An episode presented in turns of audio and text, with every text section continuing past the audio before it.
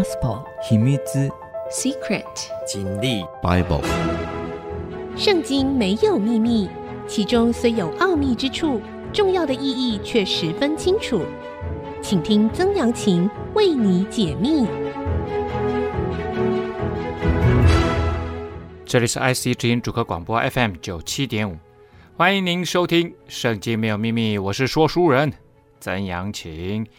这个节目呢，同步在 Apple 的 Podcast、Google 的 Podcast 上架，还有 Spotify 以及 KKBox。如果您在 Podcast 收听，欢迎您按下订阅，就会每一集收到我们的节目，收听非常的方便。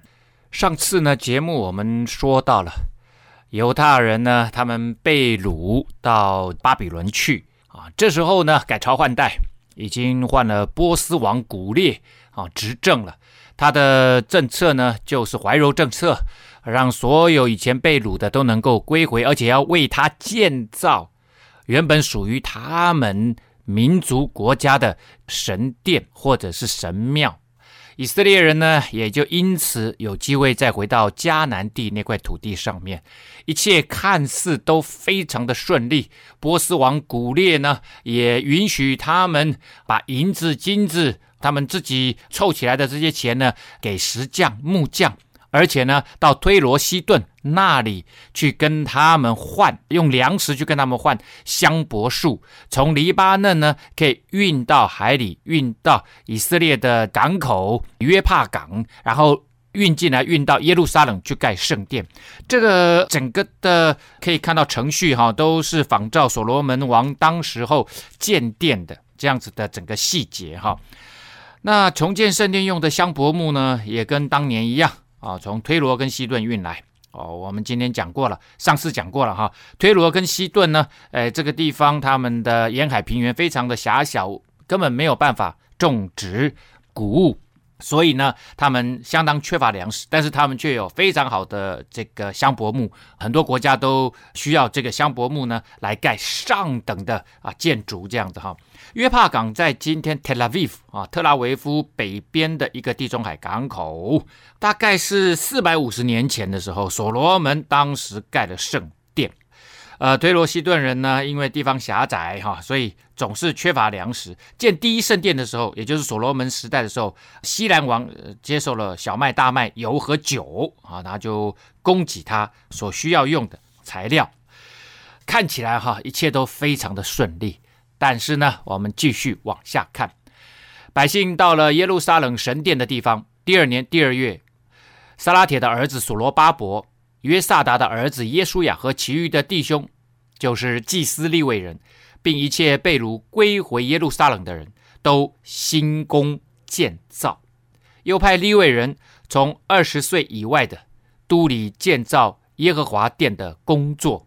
好，那这边讲利未人哈，帮助祭司从事圣殿工作的利未人 Levi 好，那。本来最早规定在摩西写的民数记里面呢，呃，是三十岁到五十岁要到会幕或者是圣殿来工作。当然，摩西写的时候当然就是只有会幕了啊。啊，后来有圣殿就在圣殿工作。可是之后呢，哎，因为战争啊，哈，因为各式各样的原因呢，就减为二十五岁到五十岁啊。啊，到了现在呢，二十岁以外，为什么？这很简单，就是缺人。啊，就是缺人，大家回来才四五万人而已啊，所以呢，呃，大量的缺乏在圣殿工作的立位人，那他们在这个时节呢，就做督工啊，就做督工。于是犹大的后裔，就是耶稣雅和他的子孙与弟兄假灭和他的子孙利未人希拿达的子孙与弟兄都一同来督理那在神殿做工的人呢、好。这时候呢，他们等于算是把利未人的啊这个族谱呢稍微讲了一下啊，圣殿做打这个根基完成哈，其实就停在这里而已啊。他们现在等于在做一个清理的工作了，把原来的圣殿根基呢找出来啊。那第二年第二月呢，就相当于阳历现在的五月份，这跟当初所罗门。建圣殿的时候，打根基的月份是一模一样的。我相信是故意的哈，故意找这个时间点好像他们现在在做这个圣殿，完全是呃跟之前的建圣殿啊一模一样的时间跟规模这样子。那盖瓜圣殿的意义呢，大概是呃圣经中的圣殿啊，包括之前的会幕、所罗门的圣殿，还有现今所罗巴伯他们想要盖的圣殿，以及之后呃一直到了新约时代呢，大希律王盖的第三圣殿等等。哈，对以色列的百姓来讲，哈，没有完全启示圣经的时代呢，圣殿是神对选民。以色列民族启示的一个途径，圣殿就是神与人见面的地方啊啊！以前是会幕啊，还没有会幕之前呢，就是摩西到山上与神面对面啊，就这一步一步的，你会发现哈，先是摩西啊，现在是摩西，后来是在会幕里面，后来有了圣殿，后来到了新约，就是透过耶稣基督完全的启示啊，完全的启示神的计划啊。那在圣殿。这个盖造呢，也在政治上象征啊，这个以色列支派好像重新又有机会统一了啊，这也是将来在属灵上面哈、也预告了耶稣基督来到我们的当中，也要呃用他的宝血啊买赎教会的一个原初的模型啊啊，按照神的旨意呢，以基督和教会的模型来建立会幕。那随着他们结束旷野的生活，进入了定居生活啊，于是呢就开始有了圣殿。原本是移居嘛，三十八年在旷野，那就是用会幕。啊，后来呢，这个有了自己的国家啊，就定居下来了，就有了圣殿啊，圣殿。那有内外院啊，还有圣所，还有至圣所。至圣所里面还有约柜啊，那圣所里面有香坛、灯台。等等基本的构造啊，这个都要在现今所罗巴伯所盖的啊这样子的一个圣殿啊。那所所罗门呢，盖圣殿盖了七年六个月才完工哈，才完工。那在 B.C. 五八六年呢，呃，被巴比伦毁灭圣殿啊。那以色列呢，也就是分居各地了啊。本来还有一点点的犹太人呢，也被掳到了大河流域去。当然不是全部掳去。啊，但是呃，留下来的一部分人哈，都都是等于算是在这个地区呢啊，被这个巴比伦管辖哈。呃，那他们在这里呃居住的时候呢，他们还没有圣殿，那他们就盖会堂 （synagogue） 啊，留在这里的人啊，以会堂为作为一个中心的礼拜啊。以前呢，主要要敬拜、要要献祭、要干什么都要在圣殿，现在呢，他们就 synagogue 就用会堂啊。那会堂呢就方便了啊，就可以在各处，不一定要每一次都要来到耶路撒冷。后来会堂就越来越多，到了耶稣的时代，第一世纪的耶路撒冷就有四千零八十个会堂之多啊。那十个人以上呢，就可以有一个会堂，有一个拉比来这边教教导他们哈。后来在 B.C. 五三八年呢，居鲁士或者是古列王的时候呢，那所罗巴伯他们在这时候带领他们归回耶路撒冷。啊，那在 B.C. 五三七年开始建圣殿，但是但是接下来呢，我们会看到他们建圣殿的努力呢，就受到了阻拦。真正开始的时间呢，一直要到 B.C. 五二零年，也就是过了十七年之后，他们才真正真正的啊把这个殿盖起来。然后呢，要到 B.C. 五一六年三月十二号才竣工啊，之后又盖了四年。真正盖圣殿是盖了四年，可是那已经是十七年后的事情，也就是他们归回第二十二年了，已经是第二十二年之后呢，圣殿才正式正式被盖了起来啊，被盖了起来。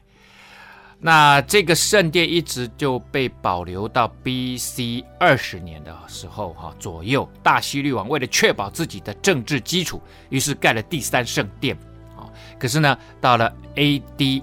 七十年。啊，到了 A.D. 七十年的时候，啊，耶路撒冷，呃，整个被灭啊，大离散，这个第三圣殿也完全被毁，还是一样，到最后都只能够剩下一个地基，啊，到最后剩下一个地基。那这个地基呢，延续到今天啊，呃，都还是原样啊，也就是啊，以色列人他们现在啊，这个常常在那个地方祷告的啊，西墙或者是哭墙。其实就是原本的地基。我们休息一下，稍后再回到节目的现场。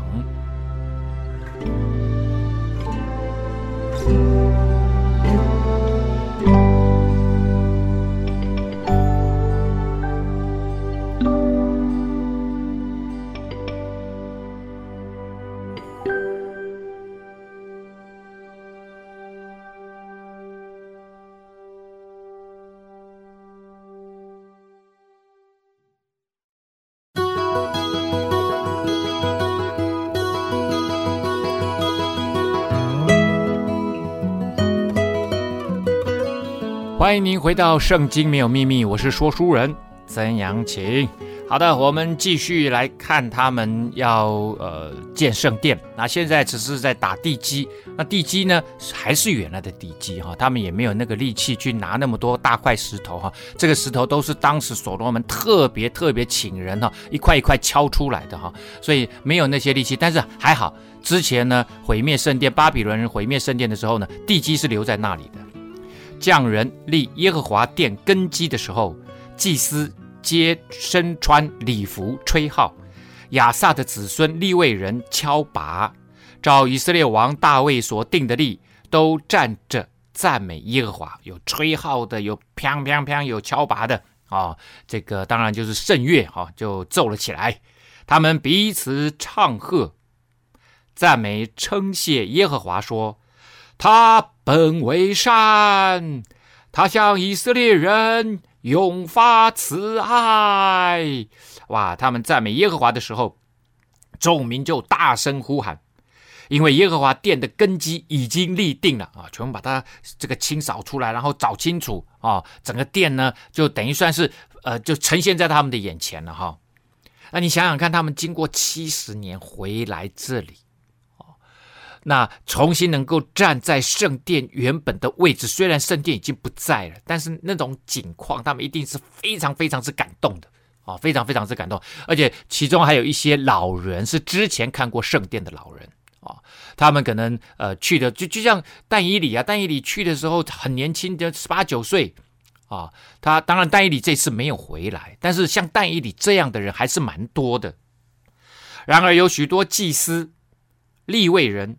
族长就是见过旧殿的老年人，现在亲眼看见立这殿的根基，便大声哭嚎啊！有许多人大声欢呼啊！哎呦喂呀，真的哈！当然是他们是恢复整修哈。但呃，这个我我刚刚一直讲了哈，这个根基还是在那里，还是在那里哈。因为巴比伦毁坏这个殿的时候呢，很难连根拔起。原本基址用的大石头长达十几公尺，埋在那里，埋得很深呐，哦，所以呢，他们就在原来的根基上面重新整修啊，啊，但他们纪念这个五十年前哈，五十多年前被毁的圣殿的辉煌荣耀的这些老年人，沉浸在这种无限的悲痛当中啊。以色列人那个之前最繁华的时候建立的圣殿，那因为是所罗门建的，所罗门那时候是最繁华、最富裕的时候。显然远远超过被掳归回之后，他们在这么穷的状况下，这么窘迫的状况下，想要盖的圣殿啊！大家收集收集，就是那么一点点金子，那么一点点银子啊，木材能够换回来多少，都还不知道啊。那对于把圣殿当做他们整个信仰象征的犹太人而言呢，实在是很悲痛。而且真的看到这个寒酸的景象哈，要立圣殿的根基这么寒酸啊，那这真的是不可抑制的悲痛啊！我们把第一圣殿跟第二圣殿来作为稍微比较一下哈，古代庙宇的这种富丽程度呢，是基于几个因素哈，大小第一个哈，当然有影响的哈啊，第二个呢，建材的这个好坏啊，第三个呢，工匠的手艺。这这三样其实都会影响到整个呃神庙或者是圣殿建筑的啊这个最后的成果哈。被掳归回的这一群人呐哈，那他们虽然有波斯政府的援助哈，但是呢动用的材料资源远远远远远远远远远远远远哈，你就知道了，真的是远远不及呀。所罗门当时的出手的大方啊啊，金子的分量呢，石块的品质大小，石匠和金金匠的这个技巧。哦，都是无法匹敌的啦，无法望其项背的哦，所以老一辈人的失望不一定反映在外表而已啊，而是当时跟认定以前他们看到的殿宇陈设的豪华壮观哦。当然这不是重点，重点就是他们经过了这么长久以来，总算回到这里来了。可是好像看起来看起来哦，一切呢都还在未定之天呐。甚至百姓不能够分辨欢呼的声音和哭嚎的声音。欢呼的声音可能是那群年轻人说：“哎，我们总算回来了！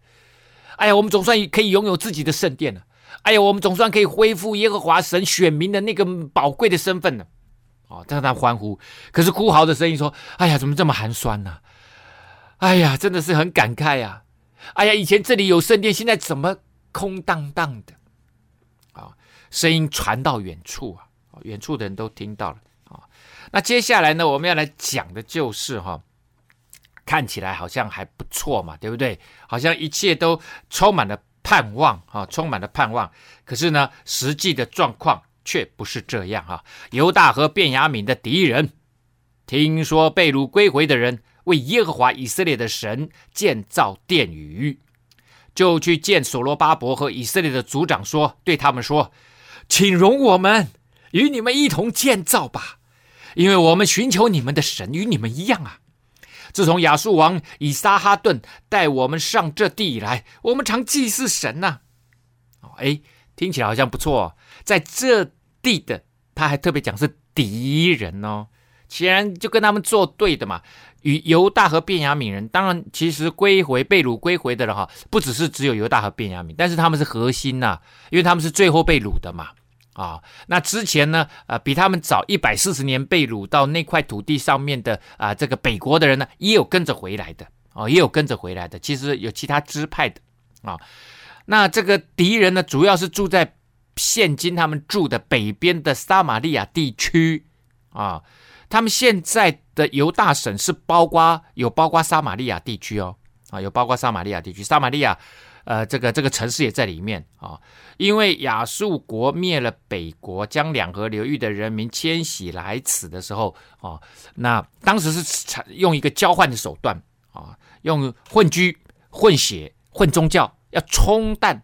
啊，以色列国的那样子的选民的浓度，好好，所以呢，现在住在撒玛利亚地区，其实很多啊，还是效忠于或者是认同于他们原先两河流域的宗教信仰以及那块国家认同、民族认同啊，所以他们虽然被迁到这里来，可是他们还是盖了很多属于他们自己的神庙在那里拜啊，所以呢，这群人听说，哎呦。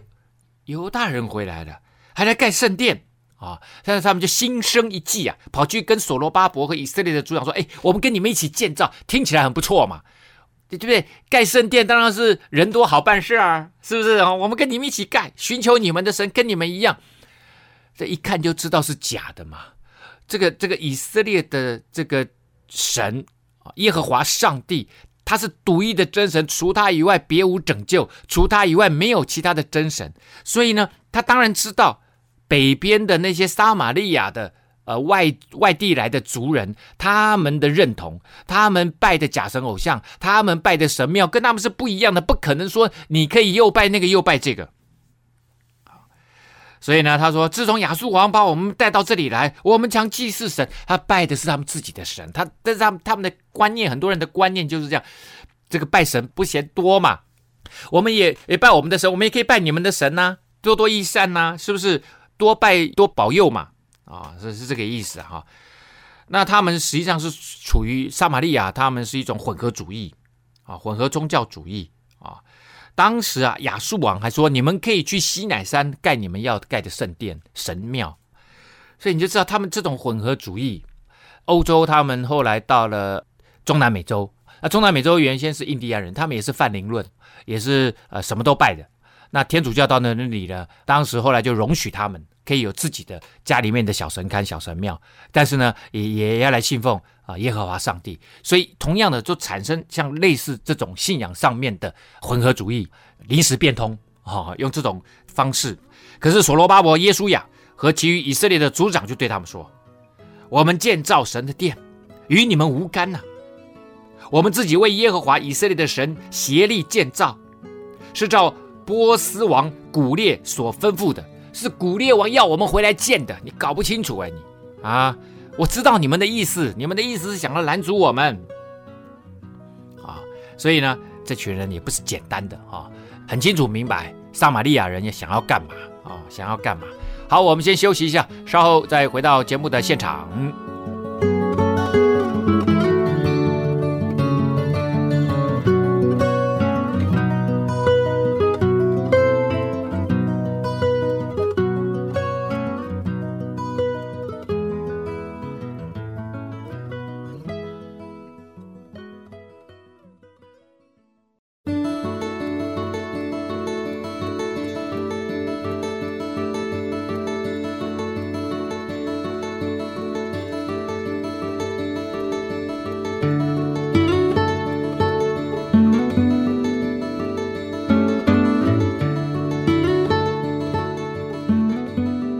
欢迎您回到《圣经没有秘密》，我是说书人曾阳晴。这里我们看到了哈，犹大和便雅悯的敌人呢，想要跟他们一起盖圣殿，这对他们移民到此地的呃亚述帝国内部原先迁来的这些人呢，哎，他们觉得这个很自然嘛，啊、哦，拜他们自己的神，又拜殖民地的神，他们认为这个很 OK 的啦，哦，好，我刚刚已经讲过了哈。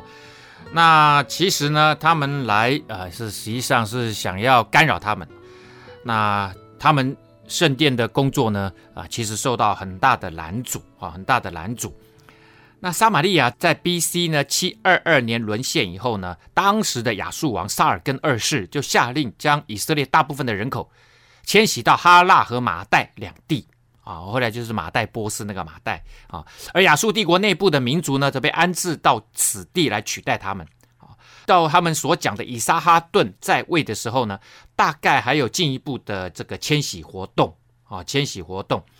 好，那呃，在这么早的时代呢，呃，到现在哈，B.C. 大概五百多年的时候，他们还没有被称为撒玛利亚人。就撒玛利亚人后来变成一个专有名词，就是啊，这个信仰上面混杂了啊，而且呢，呃，甚至敌对啊，纯粹的啊犹太信仰的这一群人啊，这一群人这样好，那地的民就在犹大人建造的时候，使他们的手发软，扰乱他们。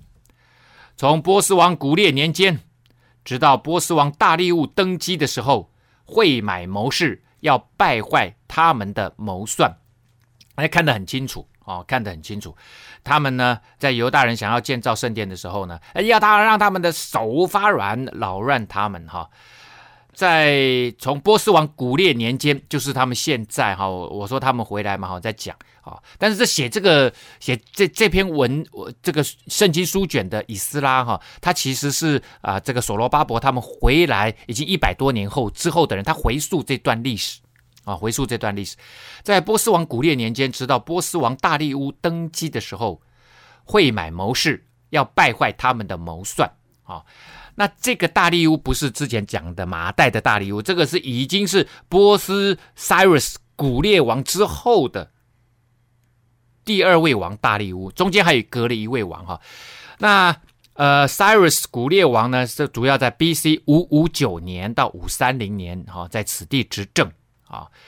中间其实还隔了一个王哈，他没有写出来哈，有一个王叫 Cambyses 啊，冈比西斯王啊，在 B.C. 五三零啊，这个古列王到五三零嘛，那五三零到五二二八年之间呢，是 Cambyses 啊，这个是波斯另外王。那第到第三位波斯王呢，就是大力乌王了啊，那或者是叫大流士哈，在 B.C. 五二二年到四八六年，哦，他执政时间非常长哈。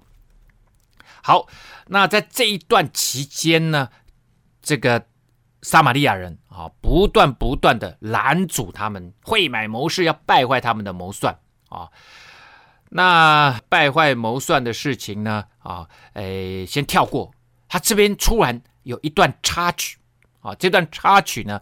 实际上是在说之后，因为我我说写这个书卷的以斯拉哈，他已经是啊这个盖圣殿之后一百多年的人了。那他这一段插进来的插曲，他要讲另外一个被拦阻的事情哦，就不只是圣殿被拦阻，现在讲另外一个被拦阻的事，就是城墙被拦阻啊。那城墙被拦阻呢，以斯拉写出来，一直到最后尼希米另外一位省长回来以后，才重新建造好。好，这大概的历史。概架构先跟大家分享一下哈，在亚哈水鲁才登基的时候，上本控告犹大和耶路撒冷的居民啊。亚拉薛西年间，比施兰、米特利达、他别和他们的同党上本奏告波斯王亚达薛西。本章是用亚兰文字、亚兰方言啊。好，那这边呢，呃，我说从第从这边开始哈，他他们是要在讲拦阻盖。城墙啊，先拦阻盖圣殿，后来圣殿盖好了啊，现在就拦阻盖城墙啊。亚哈水鲁呢，这个呃波斯王哈，在 B.C. 四八六年，就是大利乌，我们刚刚讲大利乌王之后啊，那十二月的时候登基啊，他一直到四六五年啊，他是执政者啊。那之前在大利乌的时候呢，他允许他们盖圣殿。所以呢，大利乌很清楚他自己下的命令，呃，很清楚，因为他之前去找过古列王，找出古列王当时的呃这个命令，所以大利乌王知道。可是现在亚哈水鲁才登基的时候，因为他才刚刚登基嘛，搞不清楚之前的状况，所以呢，这群人又来控告犹大人和耶路撒，因为他们这时候准备要盖城墙，哦，就就是一直一直骚扰他们就对了，哈，一直一直骚扰他们。那他在讲亚哈水鲁的时候呢，这时候哈，哎，他们拦阻的时间基本上是 B.C. 五三七年到二零年，十七年的时间不准他们盖圣殿啊。那从五二零年呢到五一六年啊，四年时间就盖好了啊。这时候盖完圣殿已经过了三十年了。这一次的控告呢，主要是建筑城墙。那亚达薛西王呢，这个亚哈水鲁的时候啊，他们来控告他们。哦，控告他们。那对亚哈水鲁来讲，哈，他其实对这件事情非常的反感。为什么？因为他现在正忙于镇压埃及的叛变。啊，那也有人就说犹大省哈跟埃及这么近嘛，啊，说不定跟他们一挂，要也要小心。所以这个对亚哈水鲁来讲，听了就很不爽啊。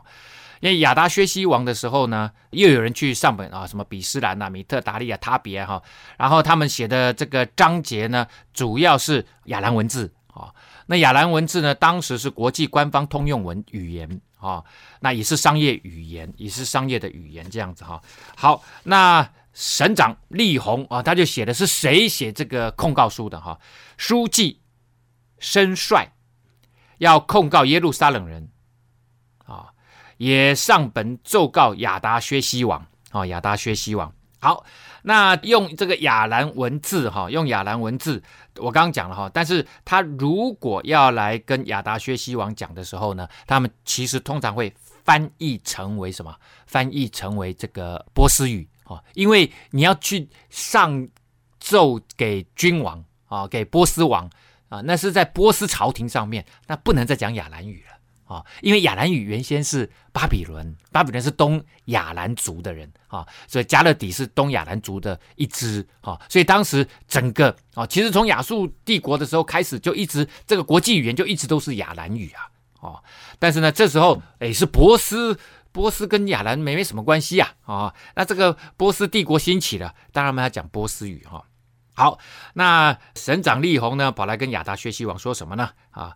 和他同党的哦，还有很多人的哈，底拿人、亚法萨提加人、他庇拉人哦，这三种人其实不是民族哈，他底拿人其实就是审判司法官的意思啊，呃，亚法萨提加人呢是他下面的专员啊，然后呢，他庇拉人是官员，这个这个应该都算是省长利宏的同事啊，跟在他身边办公室里面重要的同事。那书记申帅呢？他主要的工作哈，应该是负责抄录官方的文件，然后翻译为亚兰文或其他的语言，并且撰写为这撰写这个整个课税的记录啊啊！帝国里面到处哈的这个，因为帝国很大很大很大，到处都需要这种官吏。啊，因为职位较高的官员哈，经常都需要像类似这样的人来为他们服务啊。啊，好，那继续还有什么？还有亚法撒人、亚基卫人、巴比伦人、苏珊家人、底亥人、以兰人，啊，很多人一起怎么样啊？来这个写啊这份控告书，所以呢，这份文件显然分量不算轻呐。啊分量不算轻啊！这个署名的官员很多很多。那呃，在波斯呢，啊，这应该是他们附属附庸国家所实施的一种制衡的制度。一件事情呢，由多人负责，互相牵制啊，以防他们怎么样颠覆啊！啊，颠覆这个很麻烦啊，因为他们要不断不断的防备他们。第二个，亚述人的属地人民交互殖民的政策一直实行到最后一位呃王哈，这个亚述的最后一王，所以范围之广啊，遍及两河流域和整个巴勒斯坦地区哈，或者是迦南地区。那经过两百年哈，其实这些人还是认同他们原来的本土啊，就是撒玛利亚人啊，来到这里的撒玛利亚，其实还是认同两河流域的本土啊，相当排外。好，我们先休息一下，稍后再来呃继续来谈哦。这么多人反对以色列人哈、哦，犹太人建城墙这件事。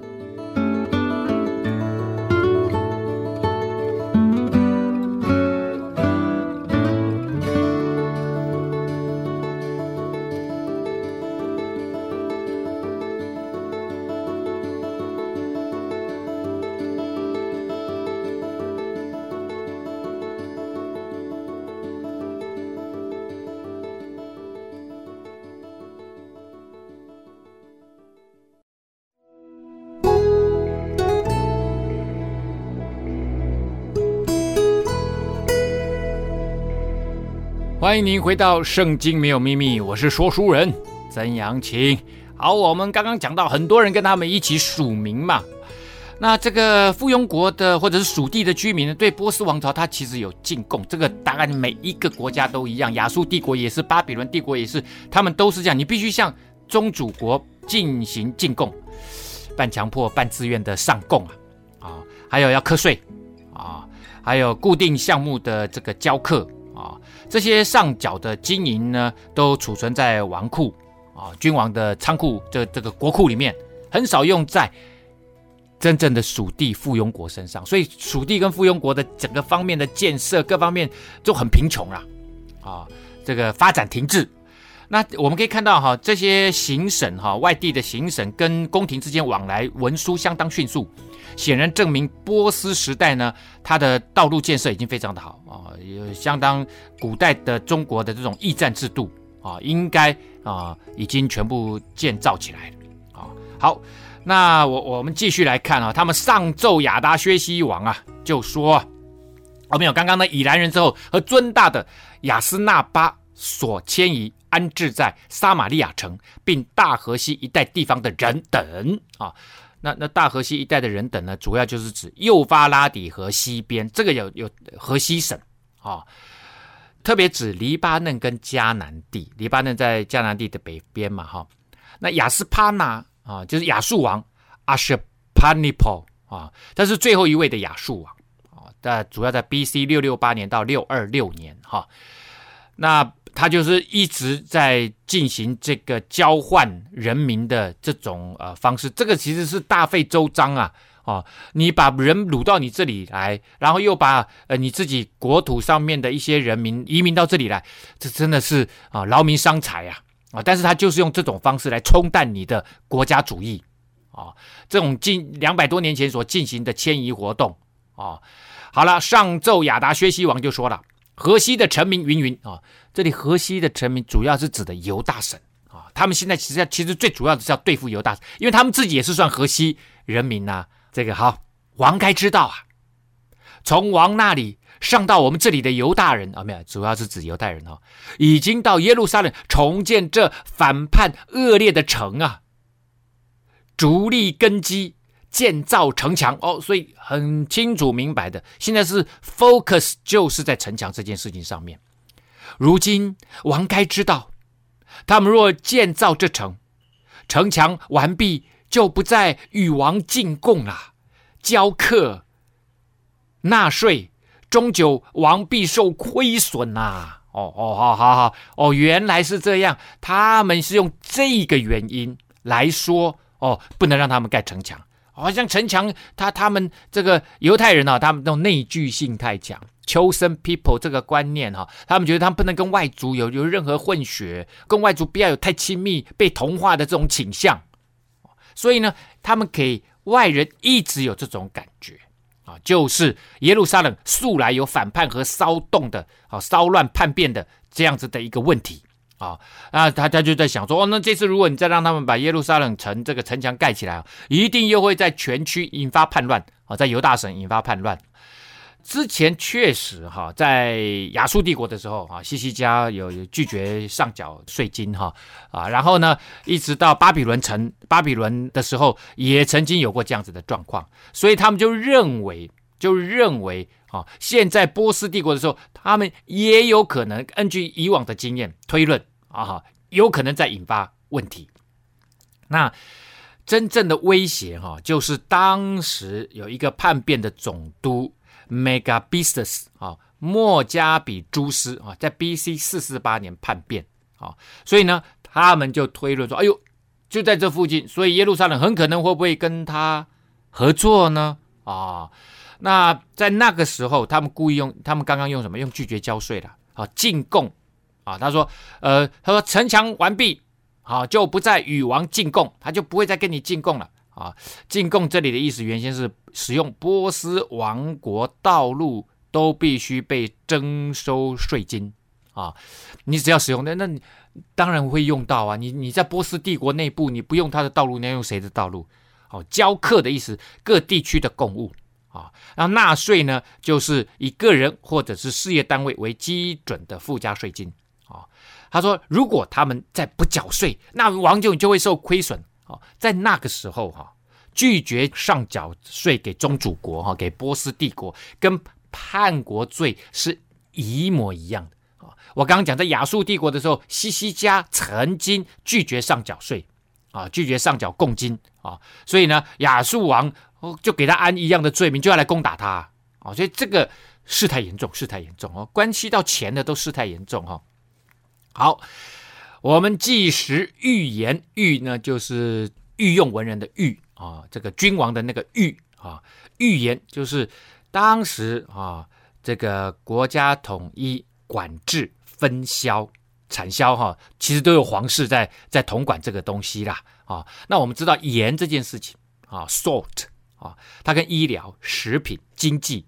至关重要啊，所以呢，变成独卖哈，这个事业是由君王来直接享受的啊。他说：“我们既食御盐，所以呢，我们吃你分给我们的盐呢啊，就是我们吃君王的粮饷，不忍见王亏损呐，因此奏告于王啊。我刚刚讲过了哈，这个他们收了这些税呢，进入波斯君王的国库啊，这些金银哈，大部分都要炼成金块跟银块。”保存啊，那其实都没有留在他们当地，作为当地的经济发展啊的这种税金，基本上是 zero 是零啊啊，所以实际上呃各个行省没有什么真正的发展，没有什么真正的发展。好，我们看到了哈，以省长利宏啊为中心的这一个控告团队啊，就是控告河西的居民，其实就是控告犹大人了哈，说他们要盖城墙了。